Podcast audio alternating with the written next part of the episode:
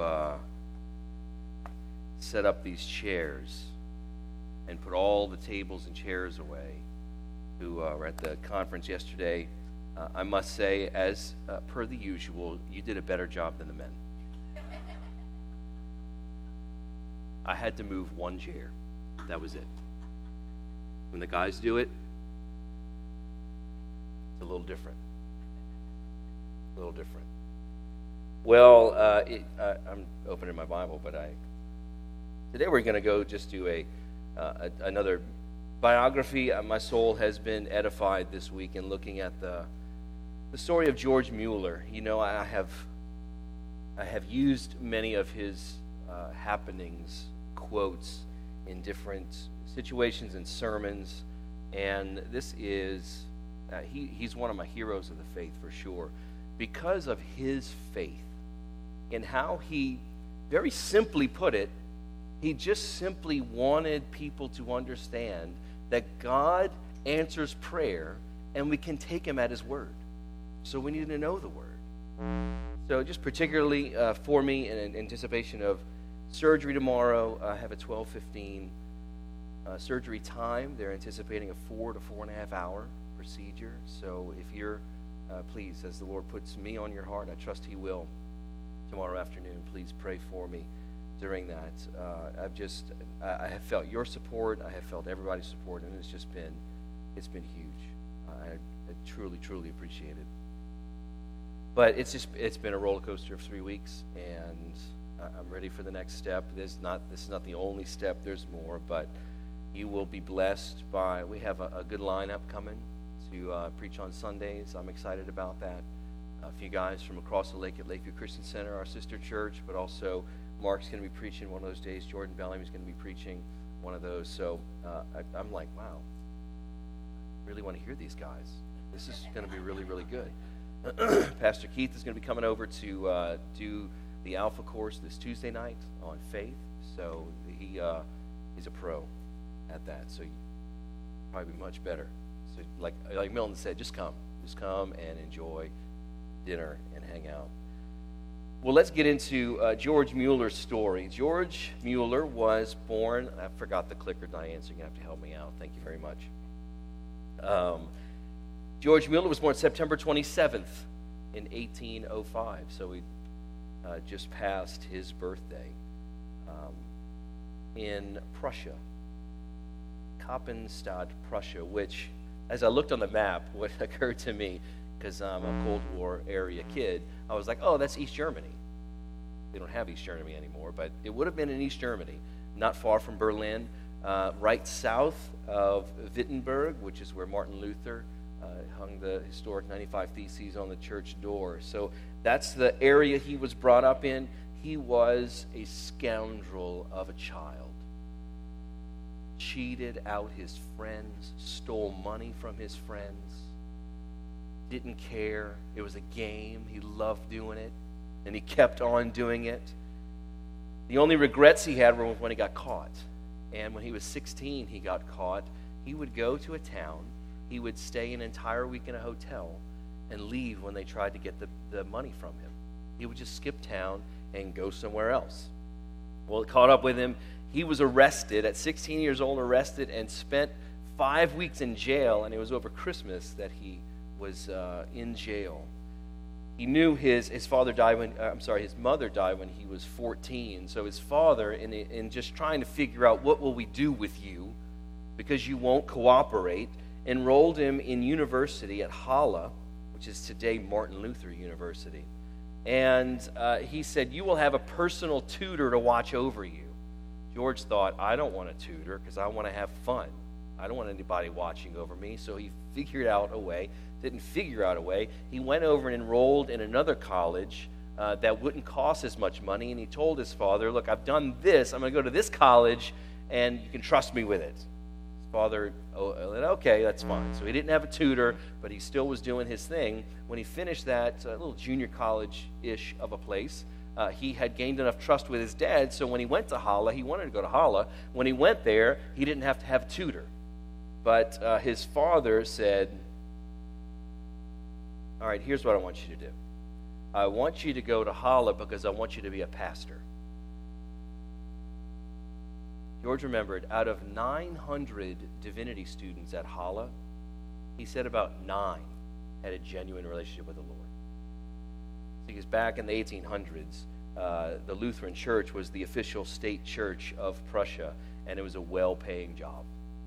If you could speak well, you were paid well, and you either went to university to be an attorney or a pastor, because those were the best paying jobs in Germany. Not so much anymore. When, uh, when he was there, he, he tried really hard to live a straight life. He actually said, Well, if I'm going to be a pastor, I think one of the first things I need to do is go get a Bible. Didn't have a Bible, went to go get a Bible. Um, he had, and, he, and the books that he brought with him, his father gave him, he had over 300 books. And he was going to make this work. But when he walked past the bar, he just said, the German beer houses were everywhere, so he said, I just need to go in and started when he was 19 and he became the life of the party. He was known as the divinity student who drank a lot of beer. He would guzzle 10 pints of 10 pints of uh, beer in a single setting, sitting, it was told. Uh, but he would tell the most outrageous stories. He would recount the stories of when he was in jail or when he cheated his friends out of something and when he left town before paying the bill at the, the, the, hotels and he would embellish them and they would be he was just a storyteller so everybody loved being around him. And there was this one man that enjoyed being around him. His name was beta.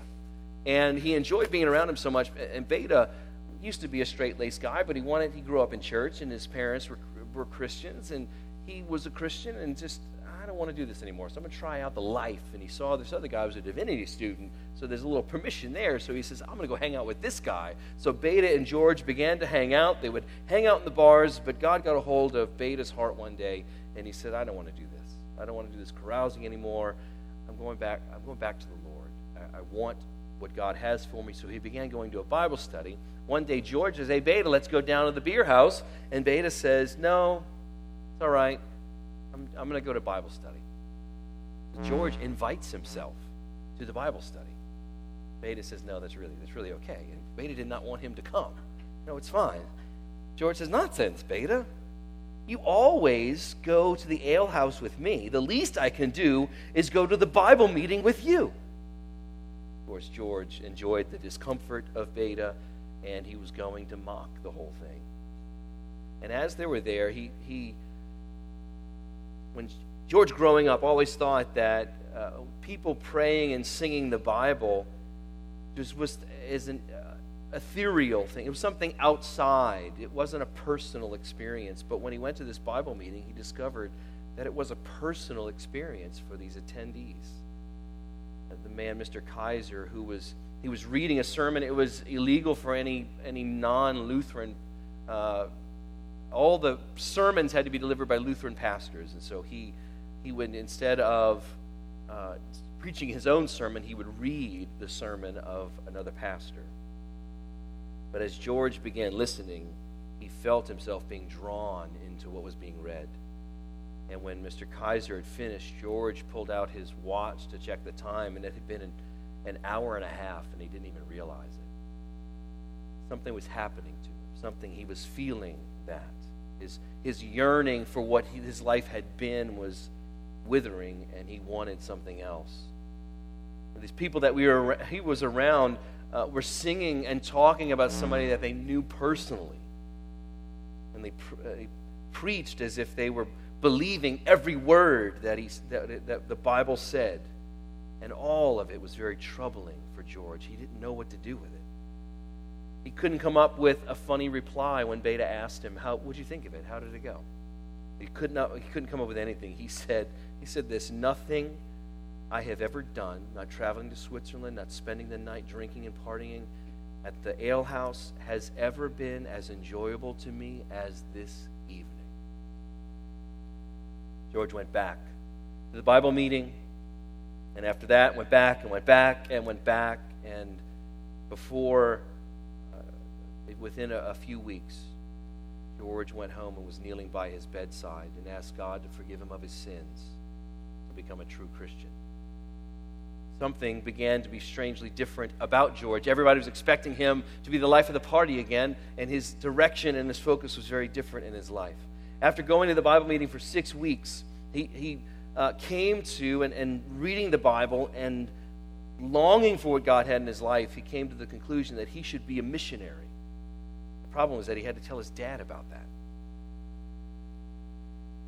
Although it was difficult, he knew once he got it out, he knew that that's what needed to happen. So he told first the people around him, and they were they were in, uh, affirming of him and encouraging of him. And then he said he needed to tell his dad when he told his dad, his dad was livid, angry as all get out because his father had been very kind and generous to him, giving him, giving him money while he was at school and just providing for him, even when he was cheating people. He was getting into debts because playing cards and losing. And he would send, uh, Johann, his father, would send money to be able to cover his debts. Just a very, a very generous, compassionate father. His father said, if you, if you go be a missionary and not a pastor, I'm not going to give you any more money. And George said, That's fine. Dad, I don't want your money. I'm going to do this depending on God. So he goes back to university, can't find a job. And he sits there and says, Well, maybe I should pray about this. And he sat at his desk and he prayed, God, please provide a job for me. Several minutes later, a professor knocks on his dorm room door he was shocked to see a professor there. He's trying to clean things up, be, make it presentable. There's another gentleman with the professor, and the professor speaks to George in German, of course, because they're in Germany, but he speaks in German and then switches to English because George knew, oh, in total, the end of his life, he knew seven different languages, but he knew English as a child. And so he's speaking English and said, These men are from Princeton in America, and they need to learn German. Will you be their tutor? So he takes the, the it was three different Americans come to find out, not just one. All three of them would pay individually as if they had individual tutor help, even though he would tutor them collectively. And they insisted on paying him the going rate and making sure that he was well cared for. It all happened from the time he prayed, so there's an agreement, an hour and a half had gone by.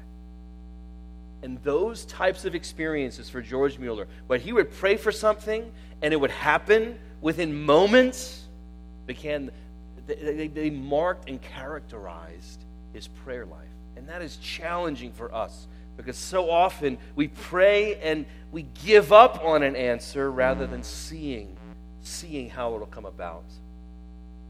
Well, he also uh, didn't have a place to stay because the with the money he was getting from tutoring wasn't enough to cover his his uh, his room and board at the university.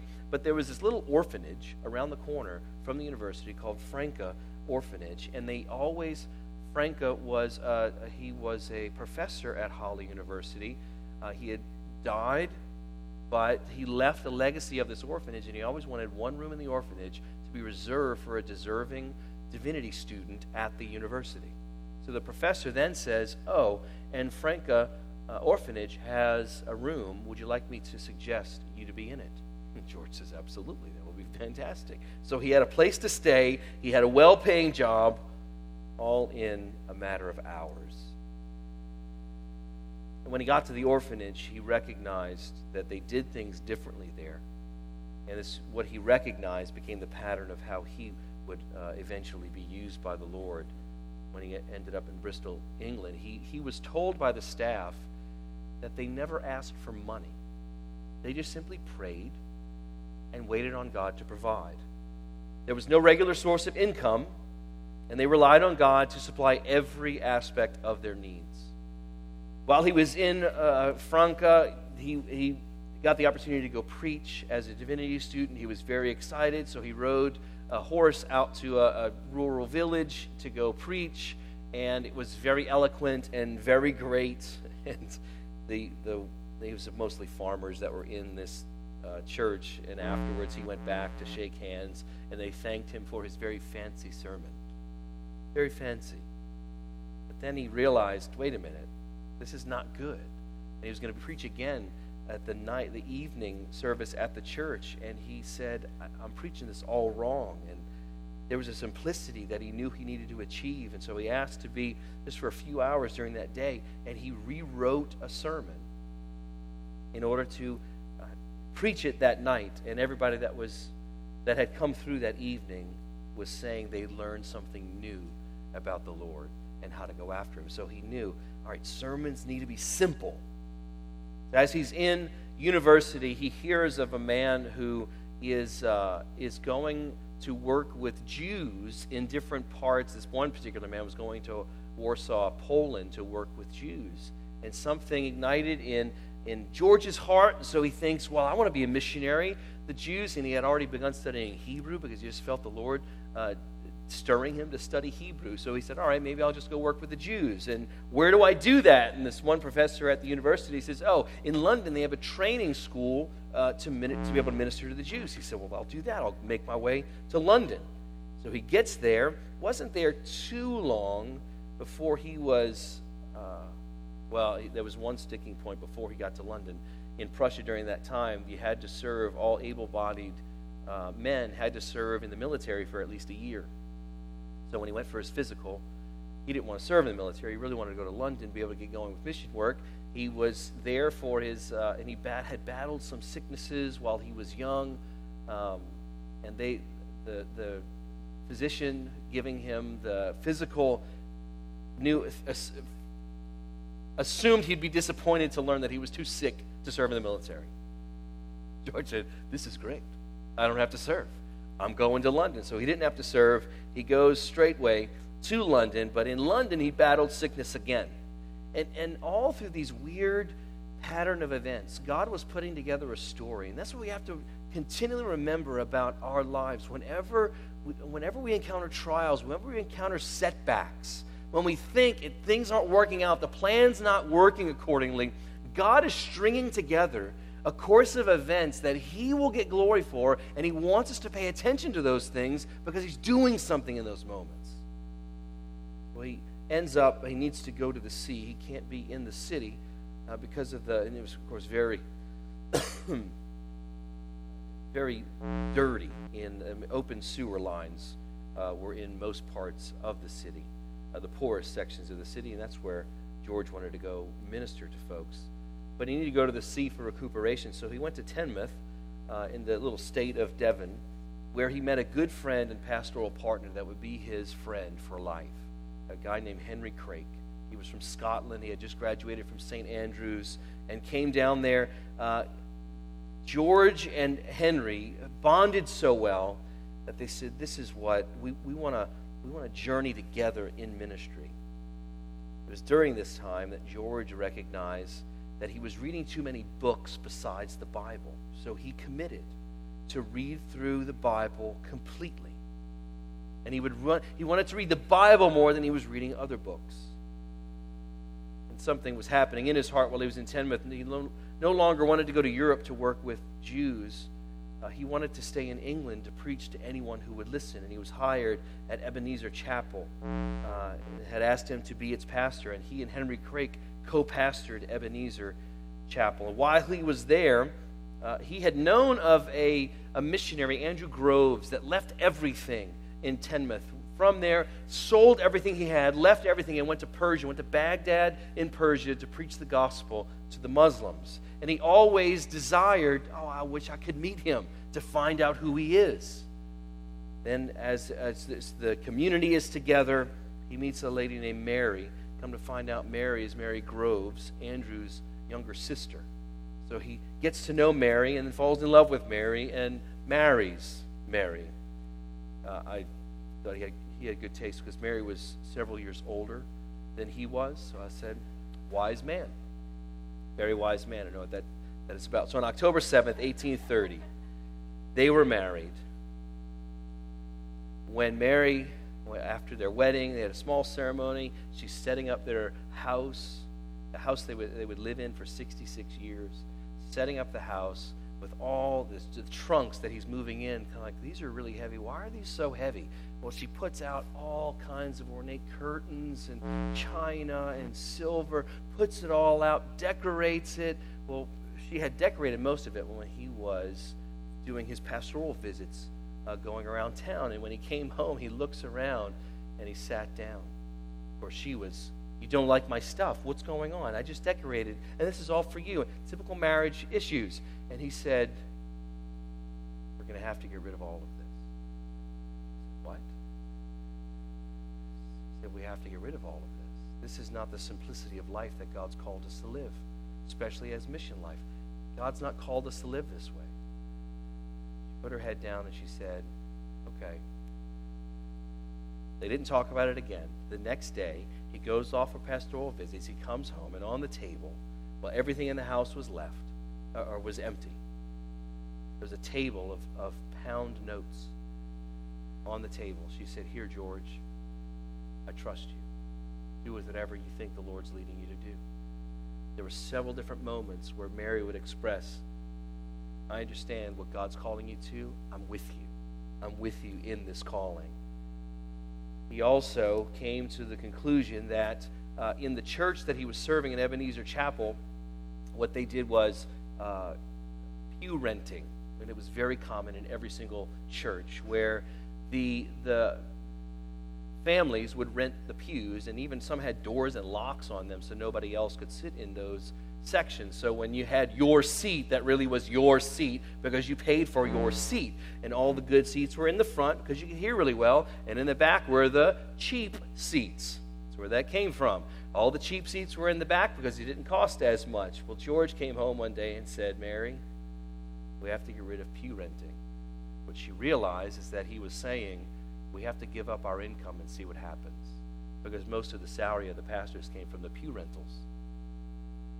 So she said, All right, George, do what you think the Lord's calling you to do. I'm with you. So they put a box in the back of church. They got rid of all of the pews, uh, all the locks and doors on the pews. They got rid of that. Lost several prominent members because they wanted to go to church. They could buy their seat. He put a box in the back. He said, We're just going to trust God. We're going to trust God and see what He does. God answered so many of their so many of their their needs, but right time, like when He prayed before uh, about a job and a place to live, and God answered. One day, George and Mary sat down for dinner time with empty plates and nothing cooking in the oven. George sits down with his wife and he prays, Lord, I thank you for the meal that you're about to bless us with, and waited. Now, ladies, you know if you're married to a man like that, you're thinking, something's wrong with you, sir. But Mary loved her husband. She waited too. There was a knock on the door a few moments later. A whole ham was provided for them. Here, just wanted to bless you with a ham. Over and over and over again, these things happened. They learned to trust God, and every step was another bold way of trusting God. And God did provide for them. They never missed a meal. Their need was always met in some way, and they, they learned to trust Him fully. And they learned that any extra money that they had, they gave away to others. They never kept money that did not, they did not need, and they never allowed themselves to borrow a single penny if they had a need. They believed God would provide exactly what was needed when they needed it. And he did. He did. But then he comes to his wife and says, I think we should move to Bristol. She says, What's wrong with Teignmouth? She was from there. She had all of her friends there. They loved that. She was pregnant. Why can't we stay here? says the Lord's calling us to go there. Henry actually went there too, and they became pastors of two churches, and they would share responsibility and preaching duties for both churches. One was Bethesda Chapel, the other, the other one Gideon Chapel. And during this time, there was a, a huge cholera outbreak when they first arrived there, with just the unsanitary conditions of the city. They, uh, Lydia, their daughter, was a few weeks old when the cholera breakout went uh, was happening, and George would go out and he would visit people who were dying of this disease. And just like Jesus, not recoil from them, he would take them by the hand and pray for them. Coming in this face, uh, like skin contact with during that time, 100% you were getting the sickness. God preserved him. God preserved Lydia, their baby. God preserved Mary. And every day that he left, Mary knew God, you're the God of my husband. I trust you. I trust you. So, in every category, every single category, they learned to trust God. Uh, Henry and George were invited. They got a letter and they were, they, they were invited to go to Baghdad, where Andrew Groves, his brother in law, was a missionary, to go to Baghdad and be missionaries, to reach out. Very excited about that. He was anticipating God was moving them to something bigger and wanted to do that. And on his way to uh, do one of his pastoral meetings, he came across a little girl who, about five years old, was holding her uh, brother around two years old, piggyback style, just walking around. He says, Hi, how are you? She said, Hi. He asked, What's your name? Emily. I can spell it too. He said, I'll give you a penny if you can spell your name. E M I L Y. And he gave her that. They had a little exchange. But Emily made a lasting impression on George because as soon as he walked away, he realized they had lost both of their parents in the cholera outbreak and they had nothing. So as he began thinking and praying, he said, Baghdad is not the place to go. The mission field's right here. And he began God sensing, uh, weirdly, weirdly, he goes into a library and finds a biography of Francke, who the guy who started the orphanage in Halle. This is in Bristol, England. And he reads that. He's, rem- he's reminded of all that he knows, of what he lived there, how he saw the people in the orphanage, and how they depended upon God. And he knew God's calling me to open orphanages here in Bristol. So he began having what he called a breakfast club.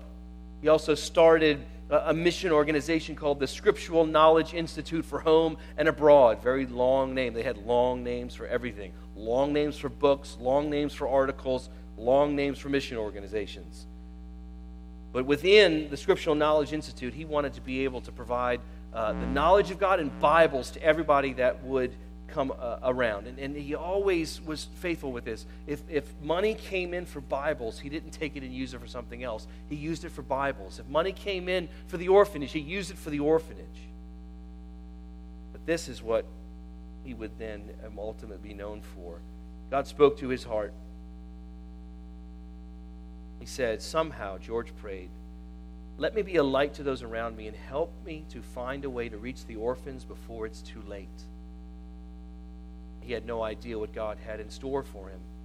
He tells his church, God's told me to start an orphanage. And the audience didn't know what quite to think about that because they had something called poorhouses in England. If you were destitute and had nothing, you went to the poorhouse. But the poorhouse was more like a slave house than it was just a poorhouse that helped you get back on your feet. And so that was another little colloquialism that we use, the poorhouse, but they really were poorhouses. If you were too poor, you went there. That was you never got out. It was more of a, a, curse, and they would send these children. So the church members are saying, "We have the poorhouses. Just let them let them deal with it." And, and orphanage was uh, orphanages were unheard of during that time.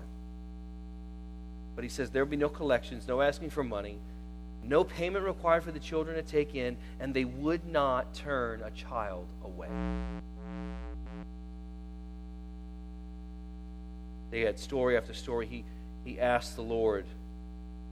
He would ask the Lord for amounts of money as confirmation that he was supposed to take that step.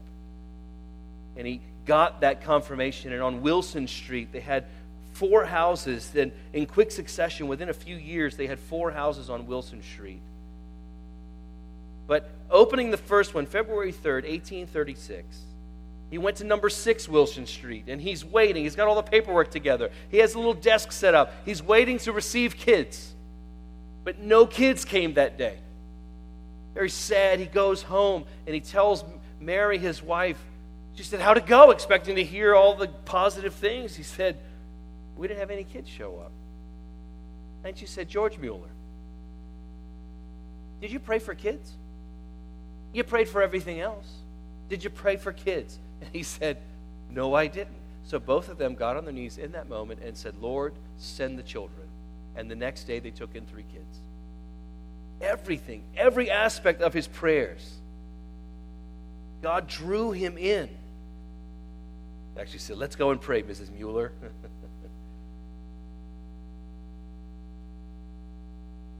when he was opening those orphanages, there was something bigger in his mind that he knew.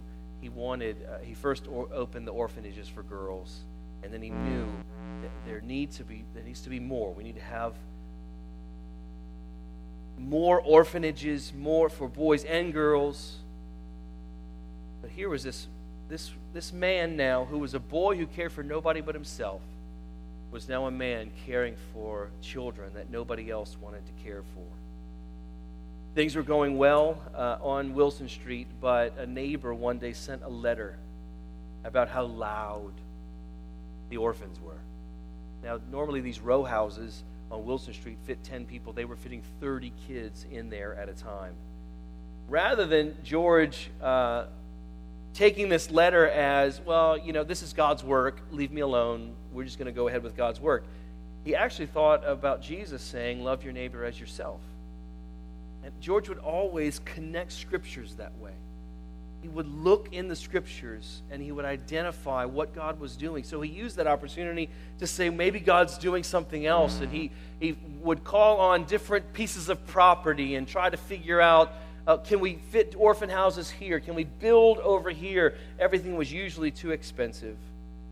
But he walked up and he heard about uh, a, a piece of land up Ashley Down Road which was about a mile up from Wilson Street, up on a, a hill that had a nice view. It was higher up, so there was breeze that could come on uh, over them from the ocean. When he went to meet with the owner, the owner said, I was up three times last night, and every time God told me to drop the price that I'm to charge you for this land. So we got it for 200 pounds an acre. He was asking a thousand, went down to 200. That's a lot of money back then. But that's like shrewd negotiating from Mueller, right?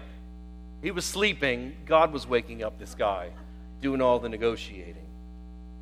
But it was a beautiful piece of land. When he uh, they began building the houses, ultimately they had five huge dormitories so when uh, the first house they had was large enough for 300 children. And as they were growing and as they were uh, adding more and more people, rumors began to spread that all the children were starving and they really just did manual labor and it was, uh, it was more like a poorhouse. And Charles Dickens, who had the British author who wrote Oliver Twist about the poorhouses, uh, youth in the poorhouses, he came by to visit and said, I've heard some rumors that this is more like a poorhouse. Mueller said, Sir, uh, here he gave his assistant a handful of keys and said, Take Mr. Dickens anywhere on the property that he wants to go. Open any door for him. We have nothing to hide. After three hours, they came back. Charles Dickens says, There were no rumors that are true. And he went and wrote an article, and it was published in all the papers around England, and it squashed all the rumors, squashed everything. George said, This is God's. We don't have anything to hide. When he was raising money, I don't know if I'm skipping a story. Hold on one second.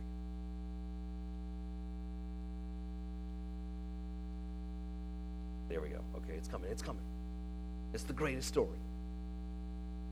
Mueller said this the greatest of the sum required affords me uh, the greatness of the sum when he asked God for more and more money. Every time he would look to build a new orphanage, he would ask God for a thousand pounds. Give me a thousand dollars to know I'm supposed to build this. That's a lot of money back then. As soon as he would get it, he, he would just wait. He would wait for it, paid for it all in cash. He wouldn't start the house until he had all the money stored up for it. And he said, The greatness of the sum required affords me a kind of secret joy for the greater the difficulty to be overcome, the more will it be seen to the glory of God how much can be done by prayer and faith. It was quite common for a package to arrive at the orphanage filled with rings, pearl necklaces, and brooches to be sold and the money used for the orphanage. One uh, fall going into winter, one of the orphan houses had a boiler that broke and it would have been this is again 300 children in the, the orphan house uh, they would have they were trying to figure out how do we keep everybody warm because it's it's getting colder george who always looked for reasons for he stored up when he read the Bible, he stored up reasons for God's intervention.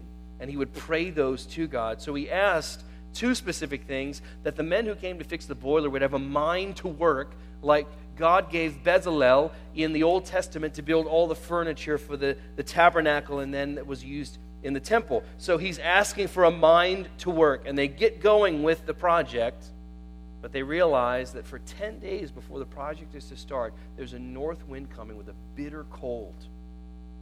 So George prays. And he prays for there to be the, for the wind to shift and come from the south so it would bring a warmer air and they would have uh, time to complete the project.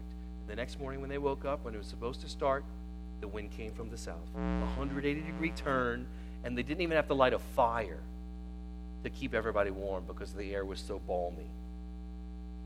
When there was an, uh, a situation when they had the first orphan house, they have 300 girls that are sitting down ready to eat. And uh, George is outside, and there's a little girl who was the daughter of uh, somebody who came to work with him and partner with him. And he's watching this little girl, Abigail, play. And he says, uh, the uh, lady comes out to meet him and says, Mr. Mueller, it's happened. What do you mean? We have nothing to feed the children tonight. Or, sorry, it's morning. We have nothing to, to feed the children this morning. And he goes to the little girl and he says, Come, Abigail, let's see what God will do. He walks inside he leads everybody in a prayer thanking God for their food and the provision that God would get ready to provide them. And they sat, they waited. Moments later, as a knock on the door, the baker showed up. And he said, God woke me up. He said, God told me yesterday that I needed to bake bread for you, so I've been up since 2 o'clock this morning baking bread for all the children. Here, just need some help getting it out of the wagon. So the children began celebrating.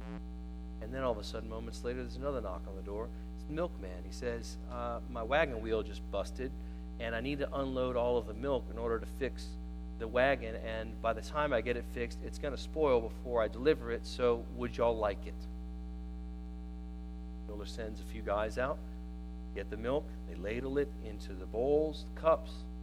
God provided their meal. But listen what he told. Let's see what God will do Oh, church, for us to have that type of mentality when it comes to God. See, we can look at George Mueller and say he had a gift of faith. And I do think he operated in a gift of faith, like uh, 1 Corinthians 12, that God gives the gift of faith to his people to operate that way. But that's not how he ever described his gifting of faith. He called it a grace of faith. And when he called it a grace of faith, he was inviting everybody else to experience that faith themselves, that God gives a faith to live for him for every believer, every child of God. He gives a faith that says, You're mine, trust me. It's, it's in that faith, that childlike faith, that we can go to God and say, God, I know when I pray, you're going to respond. Come and see what God will do. When's the last time we've asked that of the Lord? That's that's why we're in this relationship with God. We're not just waiting around till one day we're done with this life, we get heaven. It's not just that. There's the glory of heaven, yes, but there's the glory of seeing God show up today in little minuscule pieces of our lives. So listen, when something's lost, we pray. It was last week. Mark lost his iPad for the second service. Could not find it anywhere. Aaron Allen said, Oh, we're going to find it. I just prayed. Beautiful. Amber found it like three minutes later. Brought it up to Mark up here. We pray. In our, in our, our house, we pray for lost things all the time. And I know sometimes our kids are like, All right, this is ridiculous. But you know, every single time, we find exactly what we're praying for. Exactly what we're praying for. So we pray for things. We pray when things don't work right because it, it releases our, our clutch on the things around us and what we're seeing and trying to control. It, we release our clutch to be able to trust God and follow Him as He leads us. Many visitors kept coming to see Ashley Down. One was a 33 year old, soon to be missionary, Hudson Taylor, who took everything that George Mueller did and never asking for money and repeated that when he started China Inland Mission and he just he was a doctor in Shanghai, and he said, God, you're just going to provide. And God provide. Mueller said this showing Christians that God is able to answer prayer was one of the reasons I decided to build the orphanage at Ashley Down. He wanted Christians to know God answers prayer. Ultimately, they had five orphan houses. Today, uh, they're still standing today, and they are the college, the City College of Bristol. University that meets in those same orphan houses. At one point, when all the five houses were up, they were caring for 2,050 children, never missing a meal, and having all of their needs met. He passed on the, the teaching of everybody needs to know the Bible and trust God because he can be taken at his word. The aim of George Mueller's life was to glorify God by helping people, uh, helping people take God at his word. And to that end, he saturated his soul with the word of God. He, at uh, the point, at the end of his life, had read the Bible through nearly 200 times. when he had, uh, when Mary, after 30 plus years married to Mary, Mary died suddenly. Uh, he then marries a lady Susanna, married to her for 23 years. And so when and, and Mary died, or Susanna died as well. Lydia, his daughter, died at the age of 57 unexpectedly from a sickness. But here is, is what he's telling his church at 92 years old. He said, I am a happy old man. I walk about my room and say, Lord, I am not alone, for you are with me. I have buried my wives and my children. They also had a son, Elijah, that died at a year old. He says, I've buried my wives and my children, but you are left. I am never lonely or desolate with you and with your smile, which is better than life. George Mueller knew how to make himself happy in God every day. He said he made it his aim to be happy in God as the day started. On Wednesday, March 10th, 1898, George Mueller, at 92 years old, was found on his bedroom floor with his Bible open on his bed. He usually read the Bible on his knees at his bed. He had died and went into eternity. The entire city of Bristol mourned everything shut down for an entire week. In the 63 years he had run the orphanage, he had taken full responsibility for the care of over 10,000 orphaned children. It's another, I forgot to include this. He, in his latter years, uh, he began, when he married Susanna, he began traveling all over the world preaching the gospel. Went to 70, when he was 70, he started preaching the gospel, went to 42 different countries. Uh, there was an, uh, he was off the coast of Newfoundland, uh, coming to North America, speaking in Canada, and fog is preventing them from getting to port. And he's, he tells the captain, because uh, he sees it's getting delayed, I'm supposed to preach on Saturday night. And the captain says, I can't do anything about the fog. George Mueller says, We can do something about the fog. Come with me. He goes down to his room, and he, and he kneels down. The captain very nervously kneels down beside him, and he says, Lord, I pray you've never let me uh, miss an opportunity to preach your word. I pray right now that you will cause this fog to lift and we can go to port. He got up. Captain said, uh, Dear God, George said, You don't have to pray because you don't believe God will do this. I know, he just did. They walk back up, fog is gone.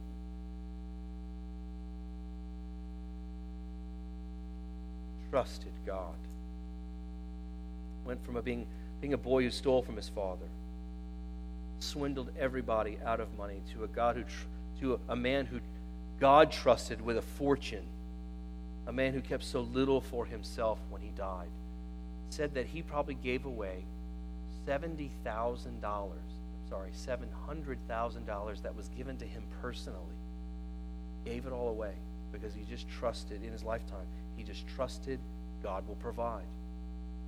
The last orphan left now with all of the uh, changes within society and everybody's recognition of that, and the fact that sicknesses didn't kill parents off.